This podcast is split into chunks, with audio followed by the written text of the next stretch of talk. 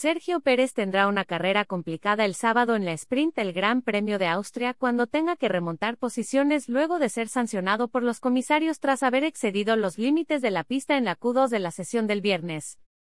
Checo Pérez avanzó a la Q3, ronda donde se definen las 10 primeras posiciones de la parrilla de salida, luego de haber obtenido el sexto mejor registro en la Q2, ronda de los 15, en donde por momentos llegó a estar en zona de eliminación.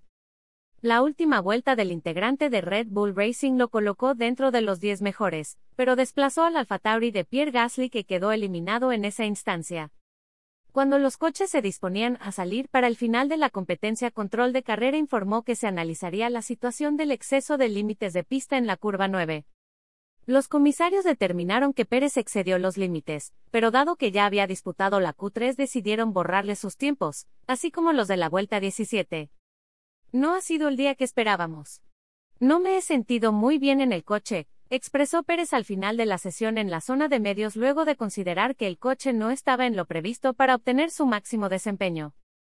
Hemos tenido algunos problemas esta mañana con el suelo y generales.